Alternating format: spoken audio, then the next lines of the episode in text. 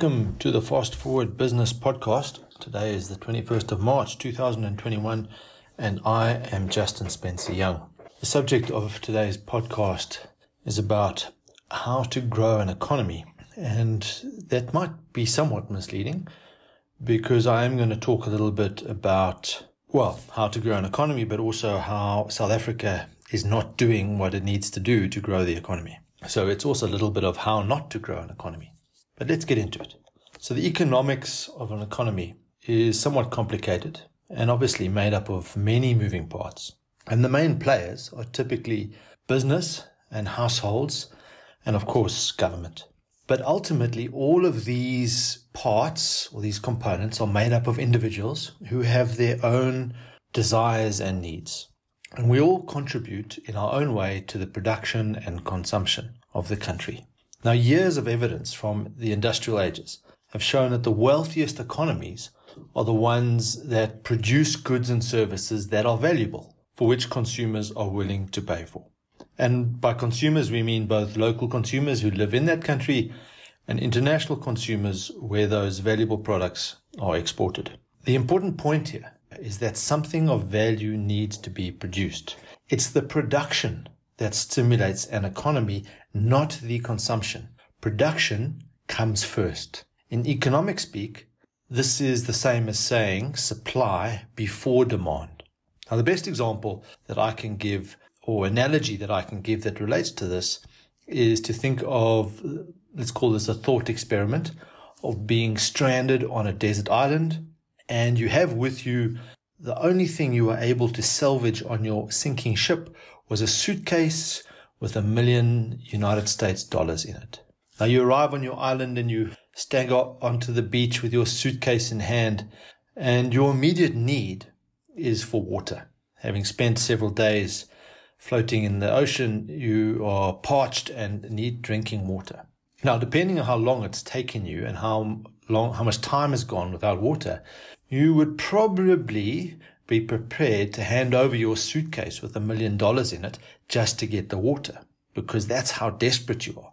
The problem is, if there is no water, i.e., there's no production capacity for water on this island where you've arrived, then your suitcase of money is absolutely worthless.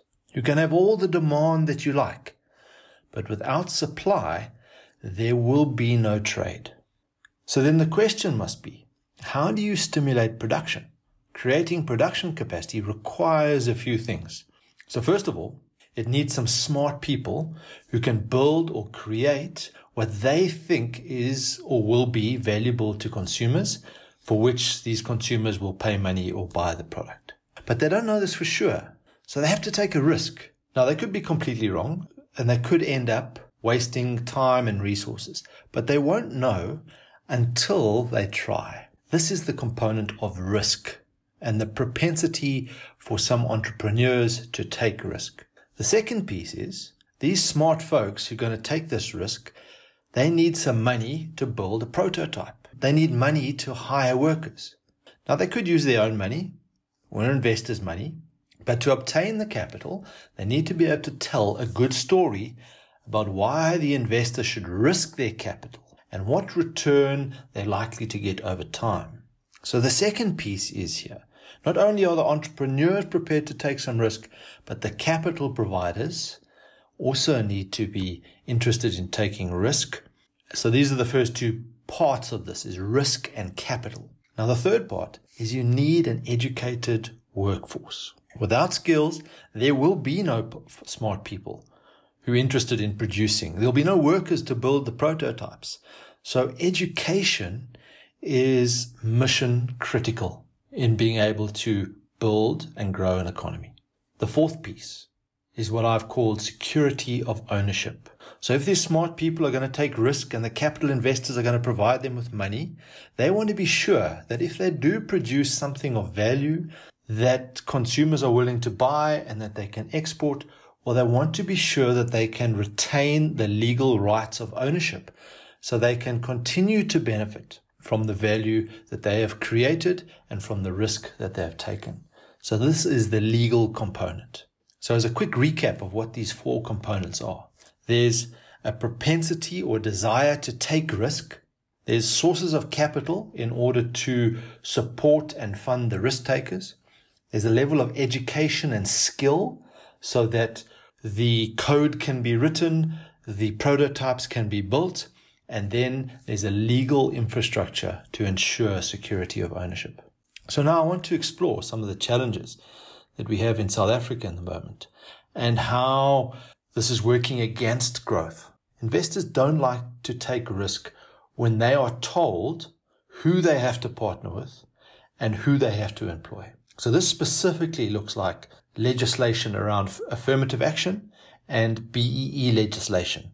Now, of course, this comes with all sorts of political correctness because soon as you push back against affirmative action and BEE, it suggests a racist type of uh, ideology and that you don't believe in rectifying the sins of the past and therefore you are untransformed and all that sort of stuff that goes with it. So I'm very cautious of how to enter that space. In fact, I don't really want to, but just to recognize that if you are talking to international investors coming to South Africa and you want to dictate to them who they have to employ and who they have to have as partners, you might find they choose to go somewhere else. Now, when asset ownership is under threat, investors don't invest. What's more is they probably sell their assets and they move on or leave the country. And this looks like capital flight. And it certainly isn't capital inflows. So words like expropriation without compensation and changing the constitution do not encourage confidence in long-term risk taking. The third piece is that lowering standards of education makes it very difficult for producers to hire skilled people so they can operate efficiently. At the moment, South Africa ranks pretty close to the bottom of all countries when it comes to maths and science skills. Now, this makes it especially hard for us to produce anything other than raw commodities that use low skilled labor. The fourth piece is the complexity of an economy means that it cannot be commanded from a central point, often referred to as the command and control model. Jobs cannot be created by a dictate, and business sectors cannot be created on the whim of government. The market economy is such that risk takers also fail. And when risk takers fail, others learn about this and they learn what not to do and this by default leads to a more efficient allocation of capital resources. If bad businesses are not allowed to fail, what happens is we get a misallocation of resources. And when government tries to dictate to the market what areas of business must succeed or be focused on, we find that this leads again to a misallocation of capital resources. And of course, South African Airways is just a case in point of government pouring billions and billions of capital into an industry that, or certainly into a business that they cannot make any profit from. It must be allowed to fail. So unfortunately, we're faced with an ideology where government believes that it has all the answers and that the market economy is the domain of the privileged few who need to be taxed more so that the money can be given to those who have none. The age old saying that a rising tide raises all the ships is somewhat trite, but it's very true for economies. One cannot simply direct the rising tide to raise some ships and not others. To do this, one would have to build complex structures to direct the water flow. The reality is we need to remove as many structures as possible so that more water can flow. Over the last three decades in South Africa, we have built some very complex structures to try and raise the waters for some and not others. If the rising tide is the flow of foreign and local capital to productive capacity, well, the water is flowing to other ports, not to South Africa. Until we can break down the barriers and turn away from failed ideology and encourage investment and risk taking in South Africa, there will be no growth. We know what to do. It's just that we've chosen so far not to do what it takes. We'll see you on the far post.